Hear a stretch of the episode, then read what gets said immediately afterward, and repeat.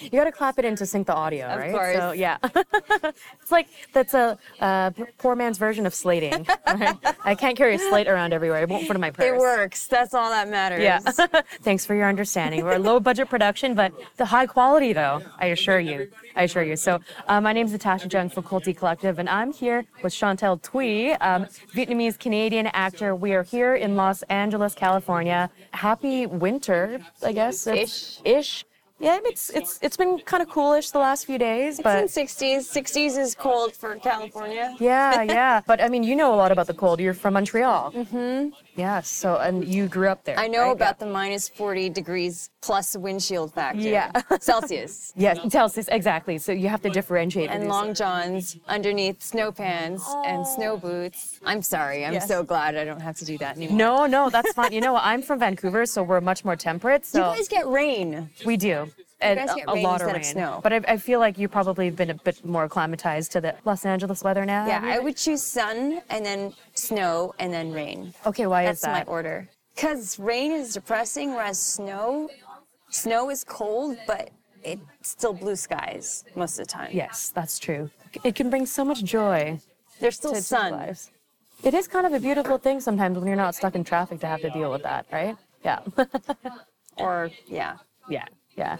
That's fine. Yes. Well, I, I mean, needless to say, I'm really enjoying my time in Los Angeles right now. Um, how long have you been in LA now? I've been here five, six years. I moved from New York, stayed in New York for a year, did theater, and then I came out here. Yeah. So you got your start in theater. How was that for you? Um, after graduating from Stella Adler, I did a couple of plays in New York. I did one with the Pan Asian Rep. Yeah, and it was it was fun. It, I love doing theater. I'm happy to be doing a play Yes. now this year. Yeah. And is your hair pink for the play? It is. Amazing. Tell It us about the play and your character. It's very pink. It's super pink. It's it was pinker last week, but the dye fades so fast, Yeah. especially with this color. Oh yeah.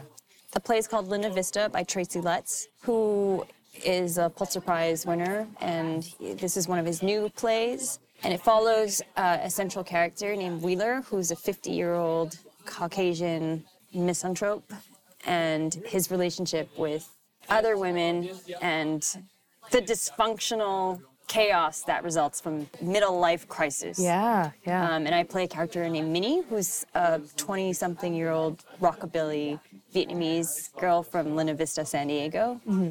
And I get to be a smartass, yes. a little, like a little punk, rebellious. It's completely the opposite of any model minority trope Yeah. that an Asian person would have. Mm-hmm, mm-hmm.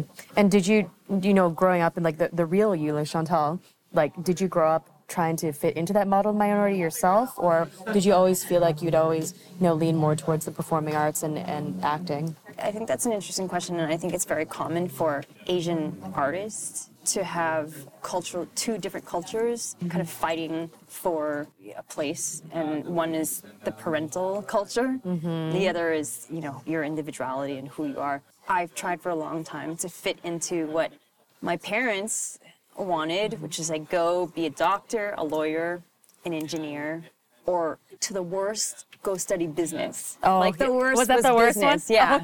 Oh. So like having to study physics and chemistry and like failing at those, I was like, okay, I'll just do something with math, but failing at math. Oh, no. I had to do Kumon.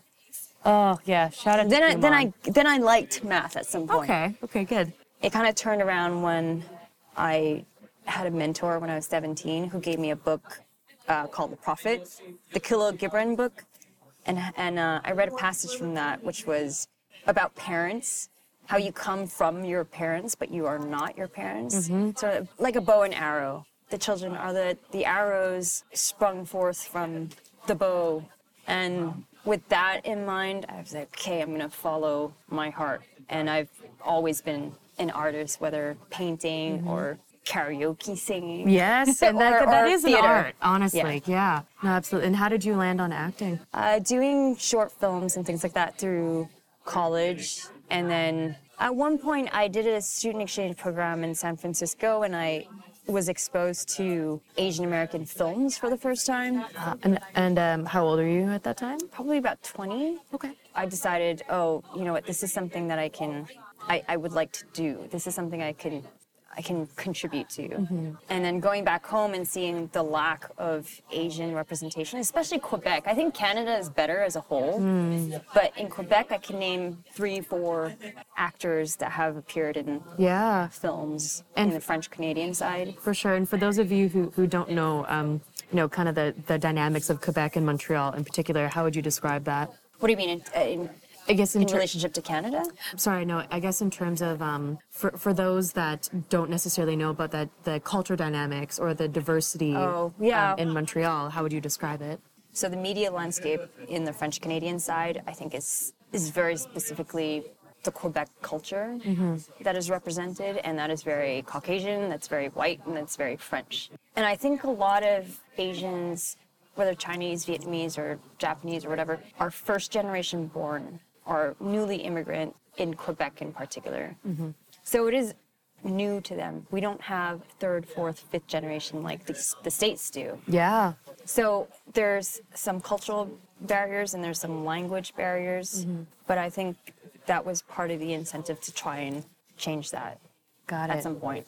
Yeah. I haven't worked in Quebec yet, but that's that is the, like one of the goals. yeah. And have you had the opportunity to use your language skills either in um, French or do you speak Vietnamese as well? I, I do speak Vietnamese. Yeah. Um, I speak a little Vietnamese in this play.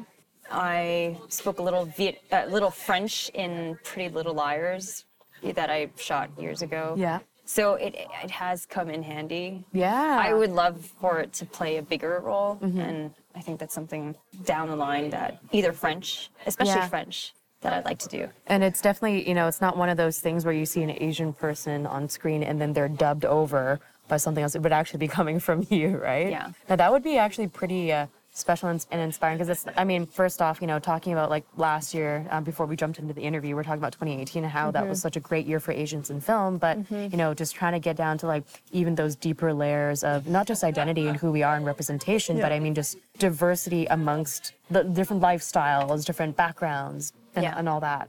Yeah, where do you think we're heading when it comes to that? I had this event that I needed. I attended for Linda Vista on Monday, Mm-hmm. and Annette Bening and Warren Beatty was there. Wow. And I was talking to Warren, and he's like, "Oh, have you done film?" And I'm like, "Not, not too much yet." He's like, "It's gonna be your time." And I was like, "There's not that many roles for Asian." He's like, "Just wait, it's coming." so it's So is that- coming. that- even Warren Beatty was Our just time like, is coming. it's like he's telling you it's coming. So does that mean hopefully he's funding and like you know supporting some upcoming Who projects? knows? but it's coming.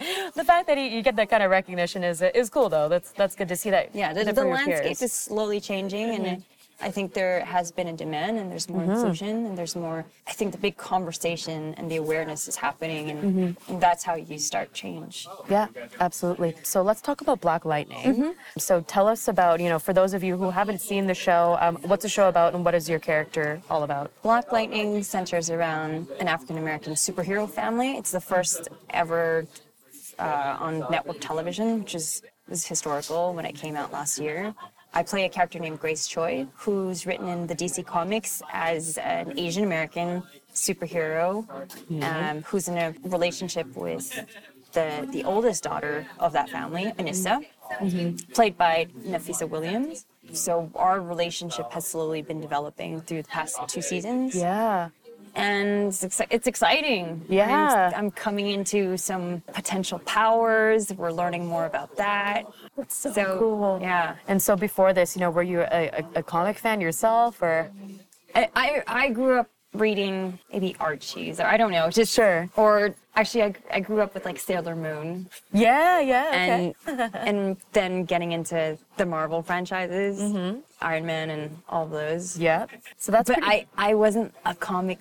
I didn't know that much.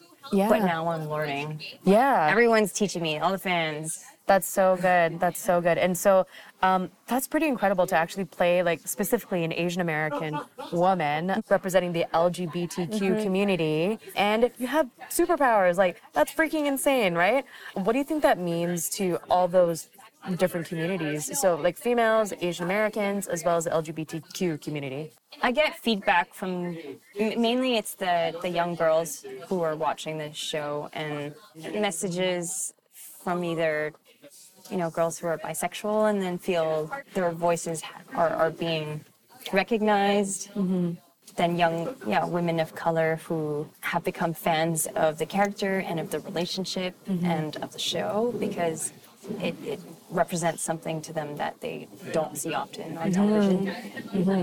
And so I'm, I admittedly I'm only a few episodes into the first season right now, and That's so okay. you've been- you've been introduced, um, you know, at the, the point where I'm at right now. But um, no, I don't think I'm- spoiling it at all. But Anissa's relationship with her with her parents um, is really kind of quite unique, and I don't know if I've personally come across. Um, you know that on television before, but it wasn't some like, oh, it's a big reveal, like she's hiding that she's a lesbian. It's like nothing like that. It's just that's who she is. They've already covered that. You know, you kind of jump into the story where like she's already very clearly in a relationship with another woman, and I just think that's that. I just found that to be very refreshing. Absolutely. That that was actually one of the main points in the first season that was spoken about Yeah. in in the press was that it was normalized. Yeah. It wasn't re- it didn't have to be a huge journey into becoming and coming out. Yeah. Which is which has its value. Mm-hmm. I think we appreciated that it was just part of some mainstream. It, it was normal. Yeah. It wasn't, oh my God, what's happening? Yeah. I can't believe it. Okay, now I love you. It was just, we love you. That's like okay. that, and that's it. At the end of the day, that's that's what it is as family and mm-hmm. stuff, right? So It wasn't the issue. Yeah. The issue was love, was mm-hmm. relationship, was family. Uh, mm-hmm. And so later on, if, if you don't mind me asking, later on, as we see the development of your character, Grace mm-hmm. Choi, do we see a little bit more about her and kind of perhaps what makes her either uniquely Asian or just maybe even not specifically Asian? Towards the later half of the second season, we'll get more race backstory. I think some of that will come into play. Seriously though, there's so many Asian Americans, Asian Canadians kicking ass in film and television right now. So who are some amazing uh, Asian American women that you are, you know, very excited about, you're following, and you're supportive of right now? Okay, Asian Asian in general, Maggie Cheung, Yeah, because I grew up with her Oh, and yeah. watched her films and just loved her essence on on screen and her edginess. And Awkwafina, Oh my gosh. because she's the most hilarious person ever. Is that what she's like in, in real life? You I what don't mean? Like, know. we don't know. Like, But it's just, it's, there's some essence of her that that's probably just as funny and just as like quirky. exactly. It's got to come from somewhere, right? Yeah, and I love funny people. Yes, yes, that's amazing.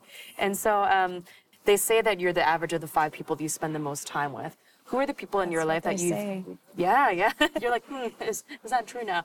Um, who are the people in your life that you feel have influenced who you are today?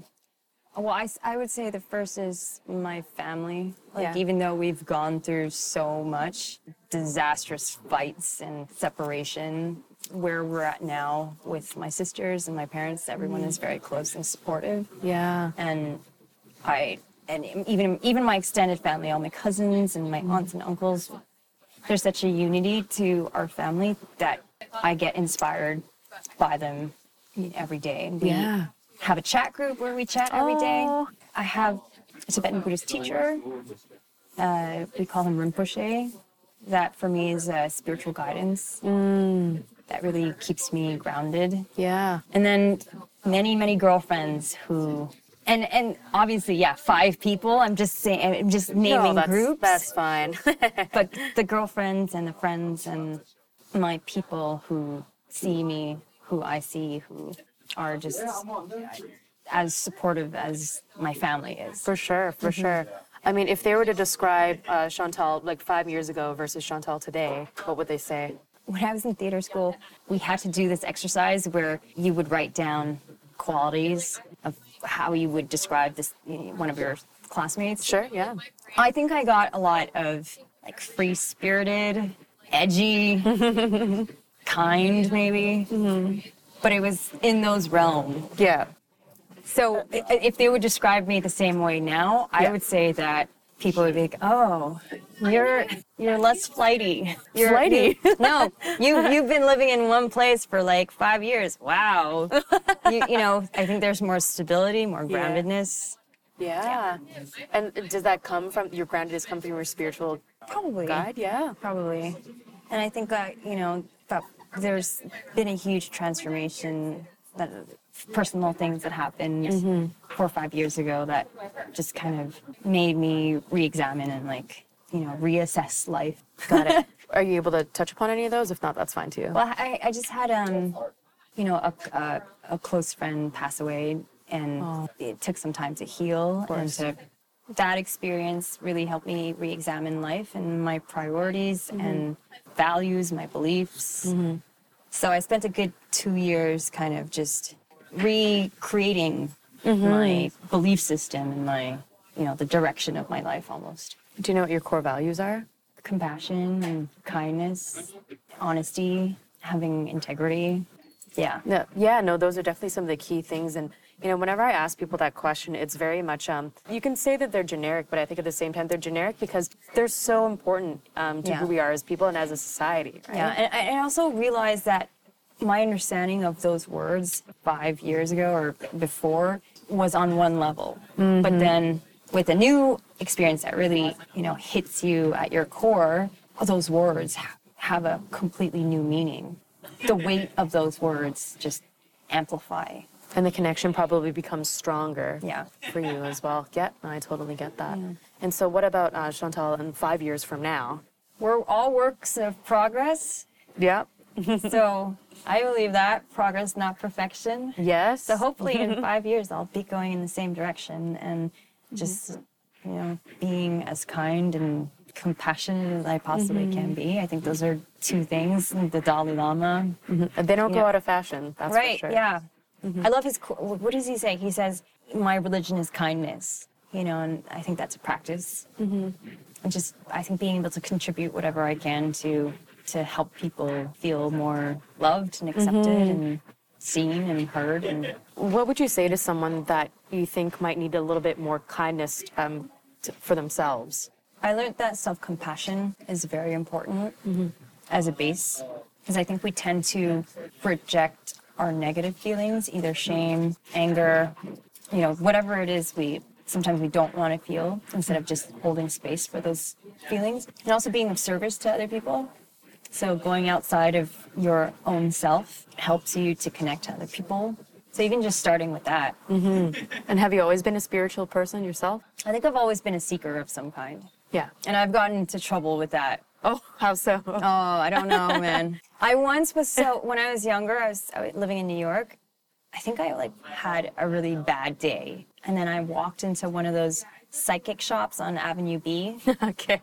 and she's like, "Okay, give me like you're gonna have to give me two hundred dollars if you want your energy cleanse." And I was like, "Oh my god, shit! I need my energy cleanse." Oh no. So I dipped into my rent money to pay this lady oh jeez. hundreds of dollars. Yeah. I learned that was a big lesson though. Yeah. Never do it again. Never Yeah. do that. You did not feel cleansed. No. Needless to say, there's definitely ways you can do it without having to, Yeah. to drop some bills. You live and learn. Yeah. but I guess like at that time, you're probably just like anything, anything that I can that I can do, right? But I I've have been able to at least grow spiritually a little bit and learn that uh, a lot of what I was seeking externally comes from inside.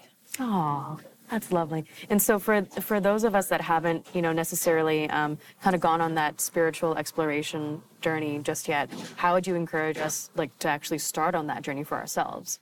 Um, I think I've spent you know most of my life looking for teachers or reading. I you know really prayed and had the intention of finding uh, someone that was that I could learn from, and so finding a right teacher, whatever religion that is for you, mm-hmm. is finding someone that has more experience and can guide you through life lessons. Really, Yeah. it's almost like a life teacher because at some point and i don't want to get too heavy on with this but at one point you will confront death you will con- confront impermanence you mm-hmm. will confront illness. And so for me it's a way of being able to be human and connecting mm-hmm. through all those experiences. Finding a good guide and also relying on your inner wisdom Yeah. Now, have there actually been times where you didn't listen to your inner wisdom, but you wish you had? plenty of times plenty And how do you learn to actually, you know, not not necessarily give in to that, but how do you actually learn to listen to your inner wisdom all the time or like right from the get go? I think sometimes it's such a quiet voice inside of you. Mm-hmm. It's like, oh, this would be good for you, or this is not good for you. But our mind and our automatic reactions to things and our habits take over. And I think to slow down and be like, oh, this this is actually something that would be good for me in the long term. And I think it's that idea, immediate satisfaction versus long term happiness mm-hmm. or happiness of others. Mm-hmm. I think it's easy for us to live life automatically, but then to stop, slow down, and then really check in with ourselves. Mm-hmm. Taking the time to journal or sit with yourself. Do you meditate? I try to. It's easier said than it- done, it's- right? Yeah. comes in and out of my life. Yeah. Yeah. What's the um the first thing you do when you wake up and last thing you do before you go to bed? Bad habits, man. I check that's my okay. phone. Oh, okay. Like first thing you're just like I can't even see yet, but I'm gonna I turn my my alarm off. Okay, And then yeah. that turns into checking my emails. And then that turns into checking my social media. no, but my aspirational self would say that I want to journal first thing in the morning, do three pages, like the artist way. Mm-hmm. Yeah. Or at night. That happens sometimes. Sometimes. Okay. Sometimes it's better than not though, right? Yeah. The fact that you've you've done it a few times or sometimes at least is uh you're well on your way, right? Yes. Yeah. Is there anything else that you're working on right now that you wanted to talk about specifically? Uh, well, I mean, the play is probably the main thing. Yeah. But that's not, that's probably wrapping up soon, Yeah. right? We are wrapping up in a week and a half. Oh my gosh. Yeah, I- don't think I'll be able to get this out. Um, Yeah, I, then, I've but- got um got book rights for a Canadian Vietnamese novel called That Summer in Provincetown, written by Carolyn Vu, and it's something I'm gonna slowly be chipping away at cool. to uh, get a screenplay and then pitch it and make a make a film out of this book, which would be a French Canadian Vietnamese story. Yeah. So what what exactly is the story about, and um, you know why did you choose this particular book to to get the rights for? this book is not quite like a novel. It's it's it even feels more like little short stories, and it covers Carolyn's family, fictitious but also very close to her own personal experiences. And when I read through them, I really connected with some of the characters and some of these stories, and I felt like there was a story there that wasn't quite told, but I, I wanted to tell about a summer that she spent with her cousin, who's half French, half Vietnamese, in Provincetown. Where's Provincetown? It's on the East Coast. It's a short drive from Quebec. It's it's a it's a town where um, her cousin had a was working in a fashion store. Uh, and it's a very hot spot for parties during that time in the 80s. And there's a journey there of discovering yourself, your sexuality. Uh, her, her cousin eventually died of AIDS in the 80s, in 86. And during that time, people didn't really know what it was. Her family still kind of disowned that fact and labeled it as dying from hemorrhoids. Oh. And wow. there's something really tragic about it, but Yeah. their relationship as cousins was so touching to me, and I could feel I could feel the connection, Mm-hmm. and I really find it interesting to develop a story that's based on familial bond. Yeah, because that's um, I mean, especially as Asian millennials, as the um, the audience is and, and our readers are for Culty Collective, like a lot of our personal stories, eh, eh, particularly, are examining and exploring kind of those familial bonds, those relationships. Um, to be able to better understand ourselves, right? And so, I mean, certainly you could say maybe stereotypically, like Asian families, they might, you know, kind of tend to brush aside like the things that they don't know how to talk about or don't want to talk about. And Yeah. so, yeah, that's really unfortunate to hear. I mean, like th- that that you know, of course, that happens in that story. But I mean, to be able to kind of distill that and actually communicate that in a storytelling and in a visual format, I think mm-hmm. would be really powerful. Now, is producing and screenwriting something that you always intended to do, or is that just? Do you feel like that's just the next step for you? I ideally I would have a writer to help Yeah. Okay. because I, you know, screen writing is a craft of its own, and mm-hmm. So I've I've spoken to different writers or Yeah. just talked about it. But I would like to just have the synopsis and probably a beat sheet That Yeah. I'm okay doing. Yeah. Okay. It's the long hours of writing that I maybe need. I need to like take a three month and retreat and Yeah. get it done. Yeah. Oh my gosh. Well, like, how do you how do you spend your days now? Auditioning. Yeah. Auditioning and then show at night. Yeah, that's that's quite a bit. That's quite a bit. And so, how many auditions do you think you do you say you would do a week? I had like three yesterday. Whew. Today. Oh my gosh. It gets busy during this time period. Yeah. Is it mostly like at the beginning of the year? Is that why? Um, pilot season for oh yeah. actors Yeah. usually runs between now till uh, April. Got it. Got it. So it's generally busy for people. Got it. Got it. Yeah, no, it's a super exciting time though, and hopefully, Yeah. hopefully you will get to see you in a, in, a, in some more productions of film and, and television as well, and- absolutely. and hopefully on stage too. Our series is called Pearls of Wisdom, so I have to ask you, Chantel. Yes. Um, do you have a pearl of wisdom, either about life or acting or pursuing your passions or being compassionate? Anything that we talked about today that you'd like to share with our audience and listeners? Take it one day at a time and don't give up. Nice, is- nice and succinct. yes, that's perfect. There's so many, but I'll That's leave what, you with that one. That's what it comes down to, right? So, gotcha. Cool.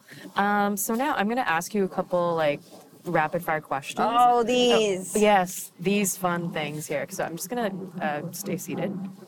Okay, so Chantel. Yes. I have to say, um, your name is very familiar to me because it's actually my middle name as well. Ooh. So we're basically the same person. I mean, you might not, we might not look necessarily the same, but I think you you're? Chantel, though.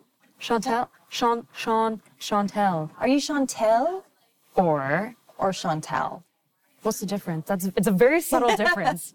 Because we were talking about this earlier, right? Like, how do you like Who pronounce knows? your name? I don't have the answer. But what do you prefer? How would you introduce yourself to someone? Probably Chantel. Chantel.